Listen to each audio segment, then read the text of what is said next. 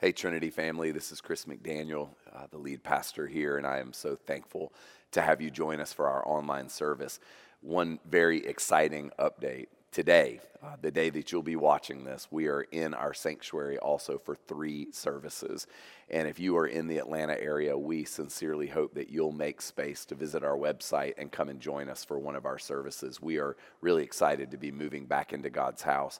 It has been a long season on video and in our parking lot, and it, believe, it feels like the Lord is really uh, shining His light and His favor on us to be able to move back inside and get back to something that we used to do but haven't done for a long time. So I am very happy to be with you, but I'm also going to be really excited to be in that room with the family of God. So join us. If you haven't been able to sign up, we hope you will, so you'll join us in the weeks to come. I'm going to read a passage, a, a kind of long one actually, from Mark 19 uh, all the way through to the end of the chapter, and then we'll pray, and then we're just going to see what the Lord would have to say to us today. Then he went home, and the crowd came together again so that they could not even eat. And when his family heard it, they went out to restrain him, for people were saying, He's gone out of his mind. And the scribes who came down from Jerusalem said, He has Beelzebul, and by the ruler of demons he casts out demons.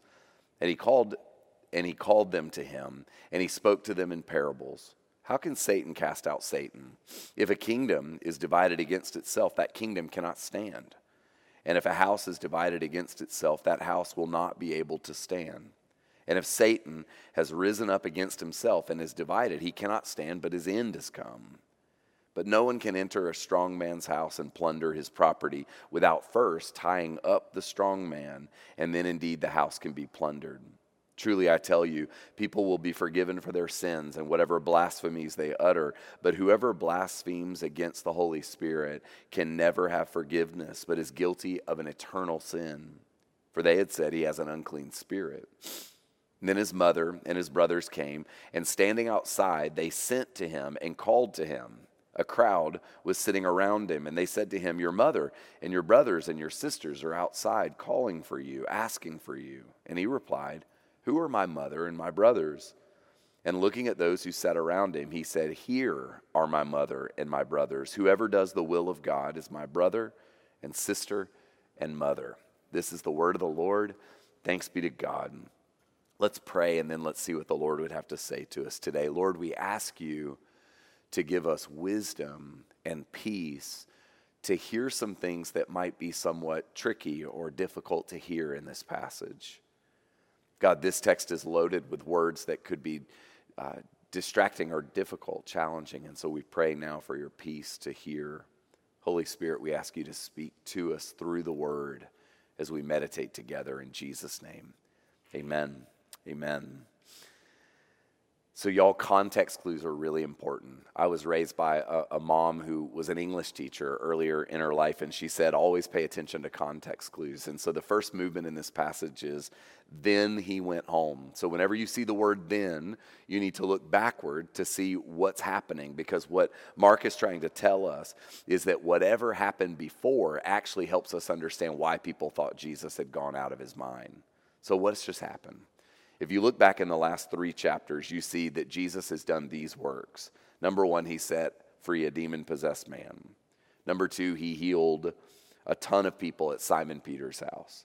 Number three, he's been preaching all over the region, casting out demons left and right wherever he goes. Number four, he cleanses a leper. Number five, he heals a paralytic. And finally, he unapologetically, wherever he had been going early in Mark's gospel, was calling people to follow him and to change their lives in response to him. So then he went home, tells us that's what he's been doing. That's what Jesus has been up to. Now he's gone to a home, he's in a house. And the second thing we see in this passage is that Jesus is now being accused of being insane or demon possessed. Why would people do this? We have to stop and think about why people would think Jesus had gone out of his mind. He was not frothing at the mouth, he was not acting or behaving erratically. He's simply been doing what I just told you he'd been doing. See, Jesus has actually frightened and unnerved the establishment. people who wanted a kind of status quo, who wanted their own way forward, their own power, their own sense of stability. Jesus here is disrupting that sense of stability through his power and his authority. See, people back then, just like people now, they desire a kind of equilibrium, you know, for things to stay the same. And here we see Jesus early in Mark's gospel actually disrupting the sameness of life. The kind of sameness that says there are haves and have nots. There are whole people and there are sick people. That kind of balance, which put certain people in power, made them feel comfortable, and put others in their place. Jesus is now turning that upside down. See, if you were to go back into the time of Jesus, demon possessed people or sick people were viewed as compromised and therefore lesser than. So if you weren't like that, you had a leg up on that person. And here Jesus is going to those who are on the margins, on the edges, and he is doing something for them to raise them up. And not everybody likes it when Jesus does such disruptive work. And so people here accuse him of being out of his mind. They say, This guy's working for the devil. This guy's crazy. And Jesus is here not entirely among friends. And the reason why he's being challenged is because he's disrupting the status quo. And this has got me to thinking Does Jesus want to, and how does he want to disrupt the status quo in my life and in yours? See, if Jesus had been unnerving people, making people feel uncomfortable, then I have to ask the question, and I think you do too is Jesus capable today of making me feel uncomfortable because of his power and his authority? Or have I tamed him? Or have I just reduced Jesus to a set of ideas or ideals, to something nostalgic and sentimental? See, what we see in Mark's gospel is that Jesus' power made people uncomfortable. And I would submit to you today that his power today should occasionally make us feel uncomfortable. And I think this begs some really important reflection. Have I just made him too tame? Have I put God in a box so that He's like a small part of my life rather than something that could create and someone that could create disruption in me? See, Jesus in this moment in Mark's gospel is laying claim to everyone who would hear him. He's got something to say to their lives. And I would submit to you that Jesus wants to lay claim to you. He doesn't want faith just to be something we do for an hour on Sundays. For some of you, you're going to be coming back into our building, to our sanctuary, for the first time in maybe 16, 17 months. And we'll think, well, it'll just be a, a part of our life again. See, Jesus wants more than an hour on Sunday. He, he wants more than just a prayer when we're in crisis. He wants to actually reorient our lives. And what we see in Mark's gospel and throughout the New Testament is that everywhere Jesus went, he was looking at people like you and me and saying, I want to assume a role and a place of preeminence in your life. I want to take up lots of space. And people didn't like that. And I would argue that maybe we don't like it either but the call is the same. So, what happens? The third movement in this text is that Jesus, his family, his, his mom, and his brothers want him to tone it down. Mary and the kids tell him, Jesus, just turn down.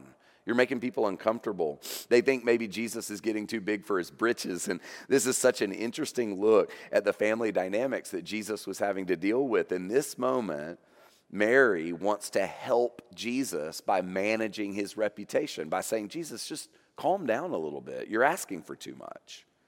There are two things we're told concerning Mary and, and the kids, Jesus' siblings in this text. Number one, they went to restrain him. I just want you to think about that. They felt that they needed to restrain Jesus, to sort of calm him down. And then, second, we're told that his mother and his brothers come and they stand outside and they summon Jesus to leave the house and go toward him. And this has just got me to thinking. They just wanted Jesus to move toward their agenda in the same way that I do that to Jesus. Where I think you're making me a little uncomfortable. Would you just sort of like tone down that request that I would give my life over to you? Um, I just want this to be a part of my life. And Jesus says, No, I want to take over more space in you. So, like Mary, there are times where I want Jesus to move toward my agenda rather than me moving toward his. I find it so telling that Jesus is in this packed house and Mary wants him to leave the house and go toward her so that she could calm him down. So, what does Jesus do in response to that?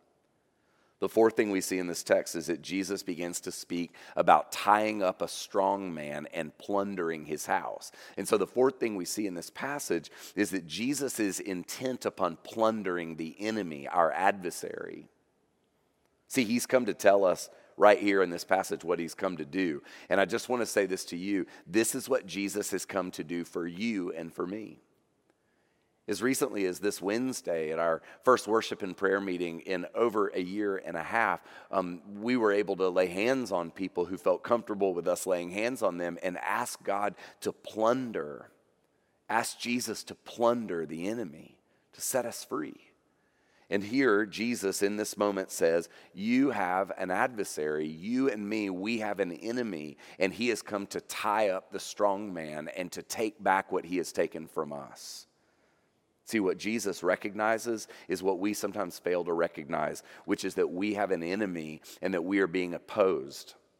And many of us struggle to imagine having an enemy, a devil, a Satan, because we think of a little red um, elf with a, a pitchfork and um, horns, and we've made it so cartoonish that we think, well, I don't need to believe in that.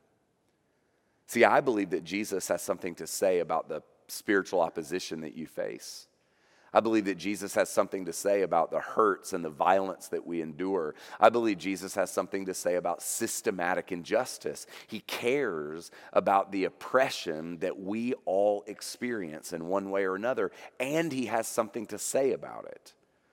This picture of Jesus tying up a strong man, I believe, is meant to be a picture of how your life can change. That if you have an enemy, and I believe you do, I don't think we need to become obsessed with or fixated on that enemy, but we do need to acknowledge it. Jesus would say, I've come to tie that enemy up so that you could live free. So, what would your life look like if you were free? If you were liberated because your enemy was bound, Jesus has come to tie up and to bind the enemy. He's come to plunder the enemy so that you and me would be free. What would your life look like if you experienced true freedom? That's what Jesus is inviting us to consider here. He's asking us to say, I've got something to say to your life and about your life. Would you let me say it? Will we let Jesus speak? And the truth of the matter is, in this text, the crowds will not let Jesus speak. They reject him. They label him a fool, a magician, a charlatan, a demoniac. Here is Jesus saying, I've come to make you free. And most of the people in the house are saying, You're just barking up the wrong tree. You're trying to sell us a bill of goods, and we don't want what you have.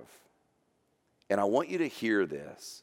When Jesus speaks about blaspheming the Holy Spirit, that's not something that you would accidentally do and then be damned forever. That's not what Jesus is talking about.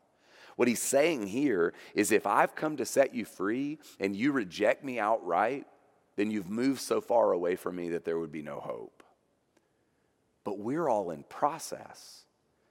I like to say it this way if you've ever wondered whether you've blasphemed the Holy Spirit and committed the unpardonable sin, if you've ever asked that question, you haven't committed that sin.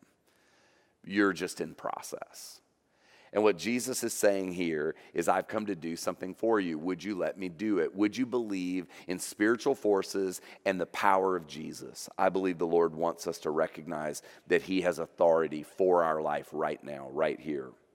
So if you're struggling with addiction, if you're struggling with um, some debilitating pattern or habit in your life, I just want to say to you, Jesus wants to bring his power to bear in your life to set you free. His desire is that you would be a free woman, a free man a child of immeasurable dignity who grows to be who God's called you to be. Here's the last thing I want to say. This text ends with Jesus speaking about who belongs in his family. Mary and her boys are standing outside and they want Jesus to come to them. And Jesus here is in a packed house, surrounded by people. Nobody can move, nobody can eat. It's like a hot packed building. And people in that room think he's a cheat. Some think he's crazy, has lost his mind. People are upset because Jesus is messing with their status quo.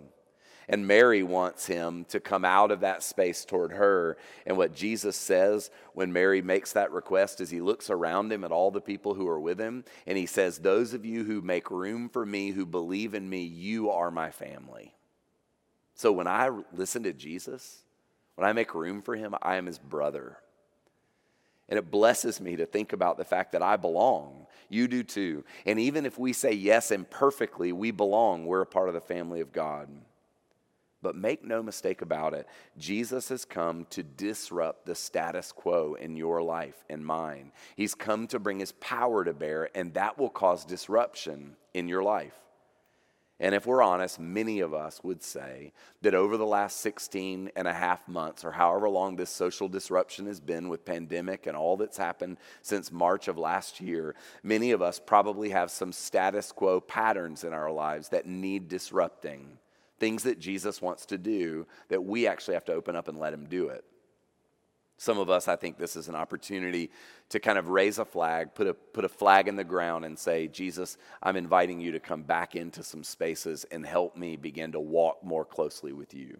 This is an opportunity. This is an opportunity for you and for me to say yes to Jesus and allow him to disrupt parts of our lives that need disrupting. Maybe it's your appetites. Maybe it's your relationships. Maybe it's the way you engage work. Maybe it's some internal struggle. Jesus wants to come and speak to things that are off kilter and bring them back into alignment. But we have to say yes to him, we have to let him do the work. I want to leave you with a couple of questions before we pray the Lord's Prayer together. And if you're on your own, this is an opportunity for you to maybe journal and think. If you've got friends or family around you, you could maybe hit pause when we put the questions up and discuss among yourselves if you feel comfortable. Three ideas. Number one, reflect on this statement. And here's the statement Jesus is full of power and authority for my life. Does this statement feel true, foreign, strange to you? Do we believe he's got authority? I think it's important to be honest there. Number two, do you ever try to rein Jesus in a little bit? What does it look like for you to feel tempted to put Jesus in his place or have him move toward your agenda?